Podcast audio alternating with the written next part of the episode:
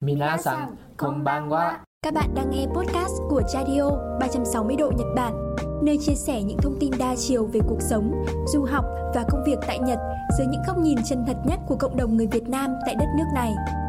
Có phải hành trình tại Nhật Bản của bạn được bắt đầu là để theo đuổi thành công? Có phải càng tiến bước, bạn càng mong muốn được biết đích đến của mình còn bao xa? Một năm, năm năm, mười năm?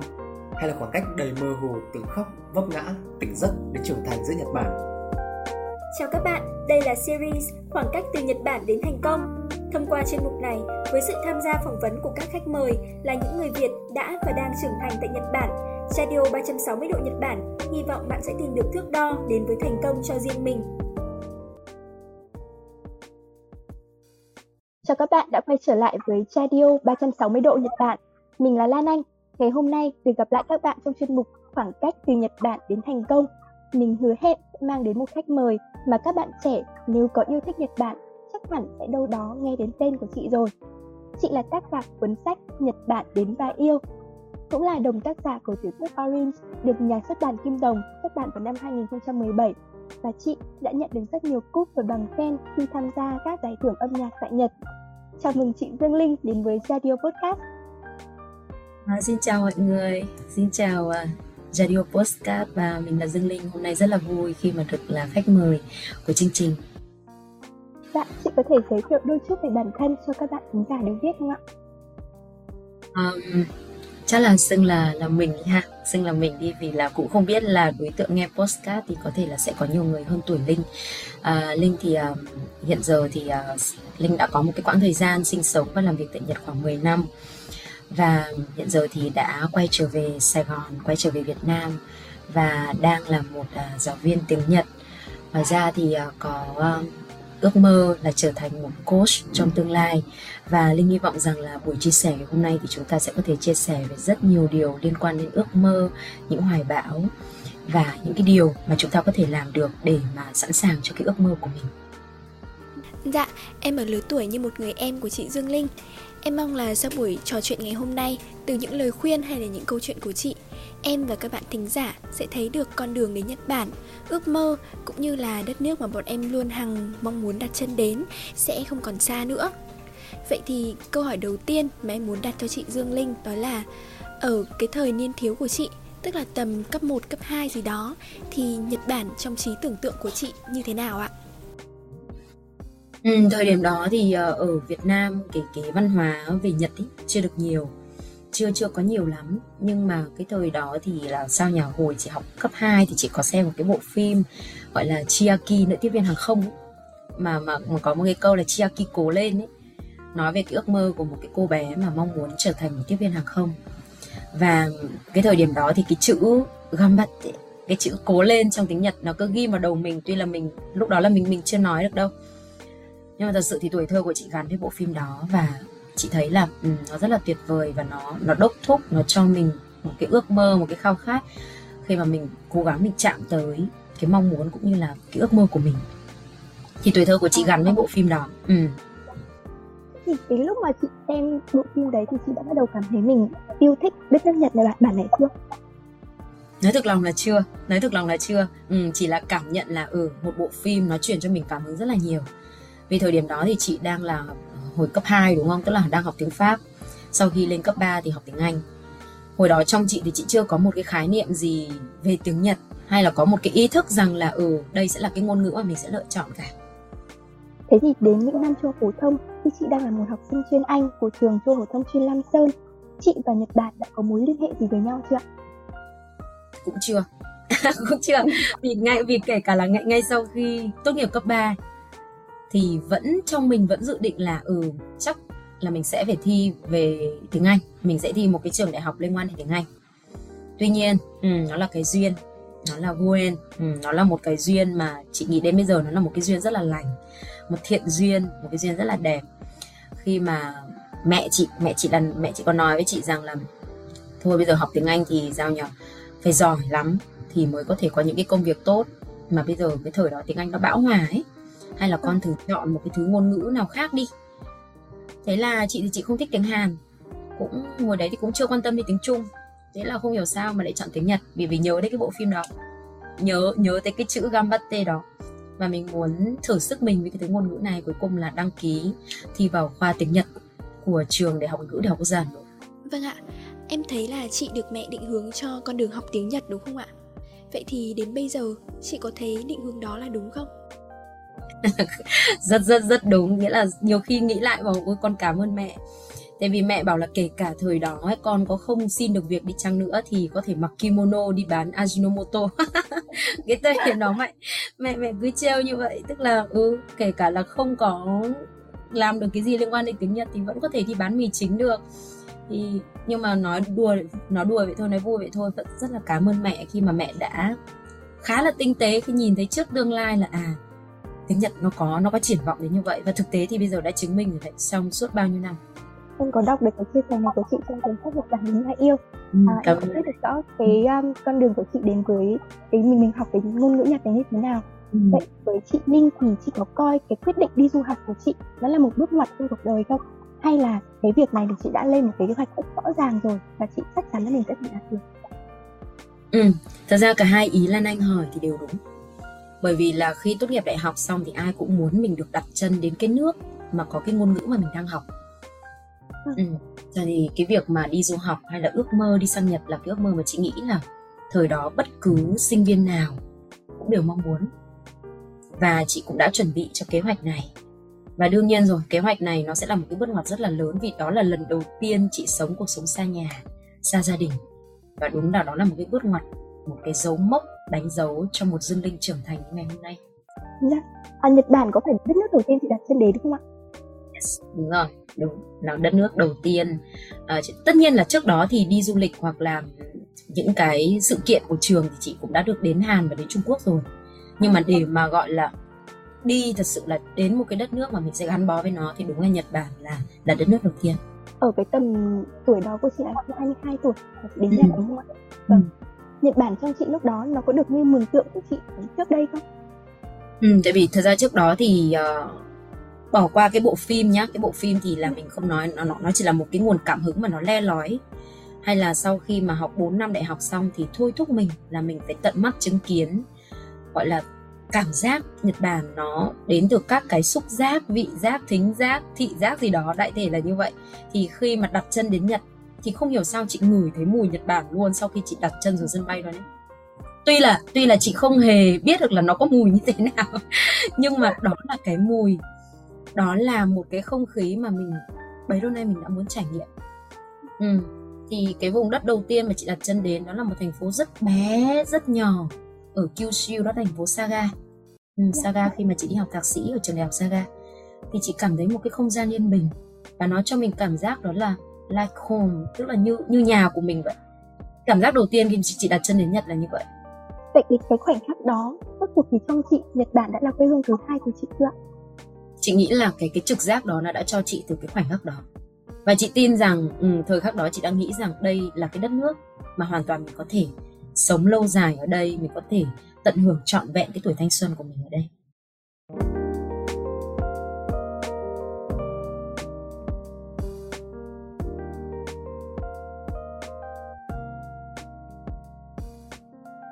Ừ, thì em sẽ hỏi kỹ hơn một chút về cái quãng thời gian đi du học tại trường Đại học Saga.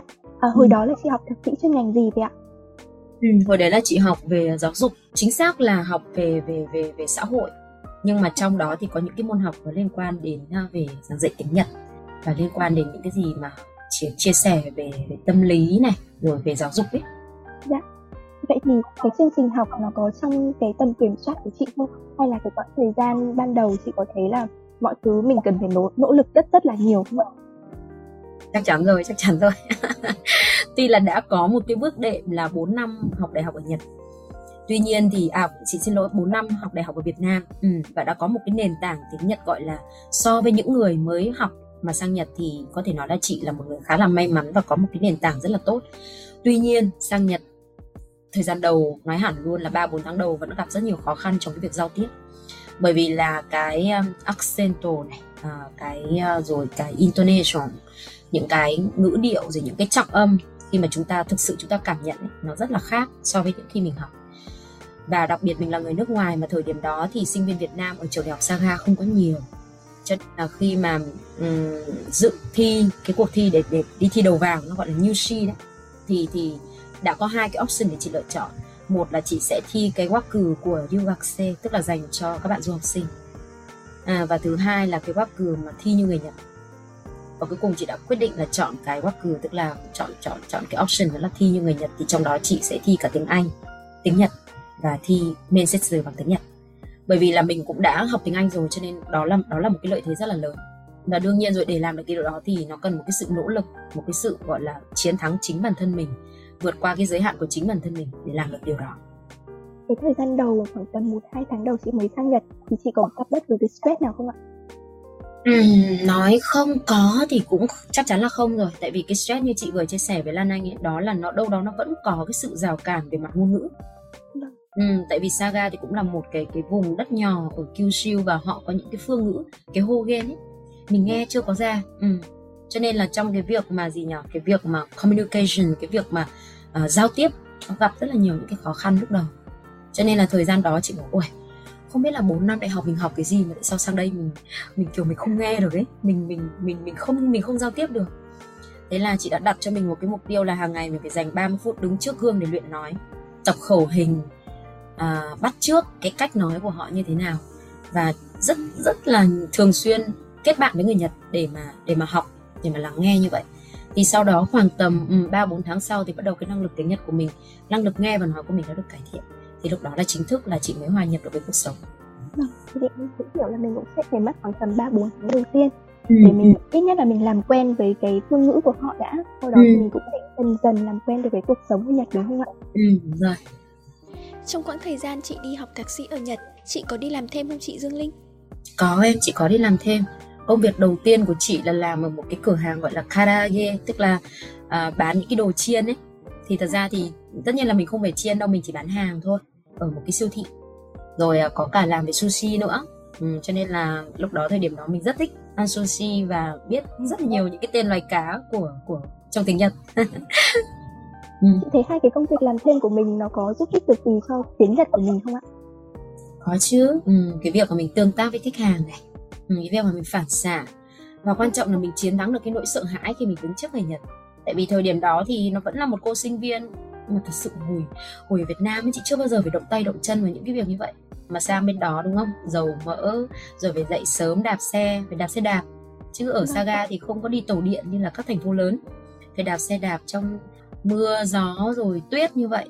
Đấy thì thì nó cho mình nó rèn mình cái bản lĩnh và đặc biệt là tiếng Nhật của mình tăng lên rất là nhiều đặc biệt là cái khả năng nghe này em thấy là các bạn du học sinh khi mà sang Nhật ấy nhiều bạn sẽ có một cái gánh nặng về tài chính trên vai của mình nên là các bạn đi làm thêm rất là nhiều. Vậy thì ừ. chị cũng phải vừa đi học vừa đi làm thêm như thế ừ. không? Chị và chị cảm thấy quá tải không ạ? Hay là chị bị mất cân bằng giữa việc làm thêm và việc học không? Có. Thời gian đầu chị Đinh Sang thì chưa có học bổng. Dạ. cho nên là cũng cần phải sự hỗ trợ từ tài chính từ một bố mẹ. Thì uh, có chứ. Đương nhiên là bình thường chả bao giờ chỉ có ăn lo ăn lo học thôi mà đã thấy mệt rồi bây giờ lại còn phải dậy sớm đi làm các thứ thì chắc chắn rồi áp lực về mặt tâm lý. Và đi làm như thế nào đó để cho mình đi học không bị buồn ngủ. Thì thời gian đầu mình cũng đã phải sắp xếp rất là rất là nhiều và mình đã phải rèn cho mình cái thói quen là mình phải nỗ lực. Thực ra thì tất cả mọi thứ đều làm được nếu như thật sự mình quyết tâm và và nỗ lực. Em cũng nghĩ là chị là một con người có kỷ luật đúng không yes ừ, chị rất kỷ luật với bản thân. Ừ. chị luôn luôn nói là chị không phải là người thông minh nhưng mà chị là người đi đến cùng với những gì mà chị định ra cho nên là sẽ không có cái chuyện là mình gọi là giải đãi bản thân mình nuông chiều bản thân quá nếu như đó là một cái mục tiêu mà mình cần phải hướng tới vâng ừ. vậy thì em thấy là khi mà mình phải sống tự lập ở nước ngoài như vậy bắt buộc bản thân mình phải có kỷ luật thôi để mình có thể um, sắp xếp được thời gian của mình một cách là hợp lý cũng ừ. như là theo đuổi được cái ưu tiên của mình tiên bây giờ là việc học đúng không ạ ừ đúng rồi. Dạ. ừ. um, trong quá trình học của chị thì um, chị có tham gia cuộc thi nào của nhà trường không ạ? Không đợt đó thì trường chị không không có những cái hoạt động mà thi. Nhưng mà thường thì có những cái event kiểu như là dành cho các bạn du học sinh kiểu như là uh, Halloween rồi uh, welcome party những cái buổi như vậy thì hay hát này. Rồi uh, tham dự những cái hoạt động gọi là cùng với tất cả hội sinh viên ở đó thôi. Chứ còn cuộc thi thì là không có chị thấy cái đời sống sinh viên ở Việt Nam so với đời sống sinh viên ở Nhật Bản nó có khác nhau nhiều không? không, chị không thấy nó khác nhau đâu. Tại vì chị cũng có một cái thời sinh viên rất là máu lửa. Khi mà chị là sinh viên của trường đại học ngữ đại quốc gia hà nội, đi hát hò, tham gia hoạt động tình nguyện. Tại vì vốn dĩ cái tính mình nó như vậy rồi. Cho nên thật ra nói, kiểu nói một cách gọi là nó hơi chân một tí đó là hơi chân phương một tí đó là vứt ở đâu. Thì mình cũng, mình vẫn là be myself, mình vẫn chính là con người mình như vậy vậy thì tại sao khi sau khi học xong thạc sĩ chị lại không về nước luôn mà chị lại chọn tiếp tục làm việc ở Nhật Bản? Ừ, vì thấy vì chị thấy chưa đã. Ờ chị thấy chưa đã. Đúng là phải dùng cái từ đó. Chưa thấy đã lắm. Khi mà mình học xong mình cầm cái tấm bằng thạc sĩ trên tay. Ô vậy thì mình đặt ra một câu hỏi là mình sẽ làm gì với cái tấm bằng này? Mà chị thì chưa bao giờ có một cái quãng thời gian trải nghiệm cái công việc. Bấy lâu nay mình chỉ có biết học thôi thì tại sao mình không ờ, hiện thực hóa tất cả những cái gì mà mình đã học được ngay chính tại cái đất nước mà đã cho mình cái cơ hội học tập lớn như vậy? Vì vậy mà chị đã quyết định làm ừ. à, là một học sinh một sinh viên thì là như vậy. Vậy thì với tư cách là một người đi làm ở nhật thì nó sẽ có những cái trải nghiệm như thế nào? Vì vậy mà chị đã quyết định là mình ở nhật. Mà thật ra thì nó cũng xuất phát từ một việc là chị vẫn còn yêu nhật ý. Ừ, cái tình yêu dành cho nước nhật của chị thời điểm đó nó rất là lớn và đến bây giờ nó vẫn là như vậy công việc đầu tiên của chị ở nhật bản là gì ạ? Công việc hồi đấy thì chị dạy ừ, hồi đấy cả hai công việc chị làm ở nhật đều là về giảng dạy hết. Bởi vì chị có một cái đam mê bất tận dành cho giáo dục. Tuy nhìn con người chị thì có vẻ phóng khoáng có vẻ là hơi nghệ sĩ. Nhưng mà thật sự thì chị không thấy một công việc nào của mình hợp bằng giáo dục ở cái thời điểm đó. Ừ, và đến bây giờ chị vẫn thích làm cô giáo. Thì công việc đầu tiên đó là chị giảng dạy ở gọi là Nihongo Bekkao tức là một cái khoa tiếng Nhật dành cho các bạn du học sinh trước khi các bạn ấy vào học chính thức. Thì um, các bạn ấy sẽ sẽ trải nghiệm các bạn ấy sẽ học khoảng 6 tháng ở cái Nihongo Bekkao đó thì chị dạy ở trường đại học quốc tế Nagasaki một cái cái trường nằm ở thành phố Sasebo ở tỉnh Nagasaki ở phía nam. Đúng rồi ở thành phố bị đánh bom nguyên tử đấy. À cái tỉnh bị đánh bom nguyên tử đấy Đấy thì thời điểm đó sinh viên của chị thì đương nhiên là ngoài sinh viên Việt Nam thì còn có các bạn Philippines, à, các bạn sinh viên người Thái. Đấy thì thời điểm đó mình có thể vận dụng được cả tiếng Anh trong cái việc mình giảng dạy tiếng Nhật nữa. Thì đó là một cái trải nghiệm rất là tuyệt và chị đã gắn bó với công việc đó trong vòng 3 năm. Tiếp theo đó là chị sẽ chị sẽ chuyển sang công việc gì đúng không ạ? Tại vì em thấy là khoảng thời gian chị ở Nhật là khoảng tầm 10 năm. Đúng rồi. Sau đó thì chị chuyển lên Tokyo. Chị chuyển lên Tokyo và làm uh, hai hai tức là cùng một trường nhưng mà làm hai vị trí đầu tiên đó là giảng viên ở khoa biên phiên dịch Việt Nhật ừ, cho một cái khoa dạy về biên phiên dịch và thứ hai đó là giảng viên tiếng Việt dành cho người Nhật tại trường um, nó gọi là trường cao đẳng quốc tế Nhật Bản tức là cái trường mà liên quan đến đến ngôn ngữ cái cảm giác lúc đó của chị thì chị có thấy yêu nước yêu mến nước Nhật của mình hơn không? Nghĩ là có chứ nhỉ? Đúng rồi, đúng rồi. Cái tình yêu dành cho một đất nước ừ, chị nghĩ là nó không dễ gì mất đi được. Khi mà đã mình đã ở đó đến tận con số chị nghĩ là hơn 5 năm nó cũng đã khẳng định cho một cái điều gì đó rồi. Có thể là yêu cũng có thể là những người họ thích nước Nhật bởi vì cái sự ổn định bởi vì mình không muốn thay đổi nữa. Nhưng mà với chị Linh thì chị luôn luôn khẳng định rằng đó là tình yêu. Em có đọc được trong sách của chị có biết là mình phải yêu một cái gì đó thì mình có thể làm được nhiều điều cho nó đúng không ạ? Chị nghĩ là anh cũng cũng có suy nghĩ suy nghĩ như vậy nếu như em làm một công việc gì đó mà em xuất phát từ tình yêu đúng không? Thì chắc chắn không cần ai đốc thúc em em em cũng sẽ biết được là mình cần phải làm gì. Đấy và thật ra cái này điều này chị đã chia sẻ một lần rồi trong cái cuốn sách và chị cũng nói rất nhiều với sinh viên của mình đó là tiếng nhật bảng chữ cái tiếng nhật bắt đầu từ ai hiểu ừ, ờ, và nó bắt đầu bằng ai? Chữ a với chữ y bắt đầu bằng tình yêu. Cho nên là làm gì thì làm cũng đều phải có tình yêu trong đó cả.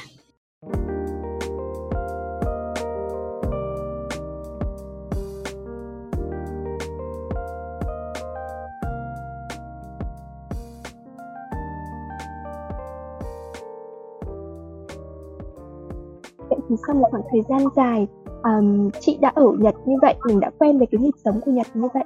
Sao chị lại chọn quay trở lại Việt Nam ạ? Ừ, đó là một đó cũng là một trong những bước ngoặt lớn. Sang Nhật là một bước ngoặt lớn và tạm biệt nước Nhật để quay trở về Việt Nam cũng là một bước ngoặt rất là lớn. Thời điểm đó thì là trong cuộc sống cá nhân của chị có những cái quyết định mà bắt buộc là chị phải lựa chọn cái việc là mình trở về.